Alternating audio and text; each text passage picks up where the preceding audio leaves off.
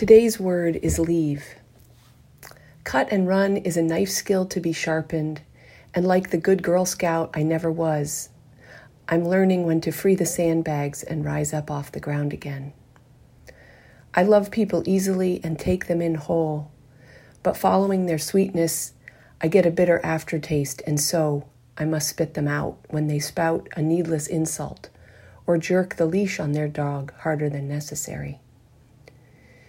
To love people well from a distance is something I've just invented, and to realize just because you can see their light doesn't mean you, I deserve to get thrown their shade.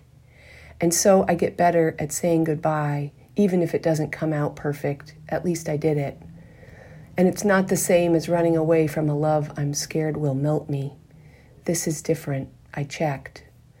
And so, after the best love yet, and learning to play Wordle, today's word is leave and I know he's puzzling with it over his coffee as we speak.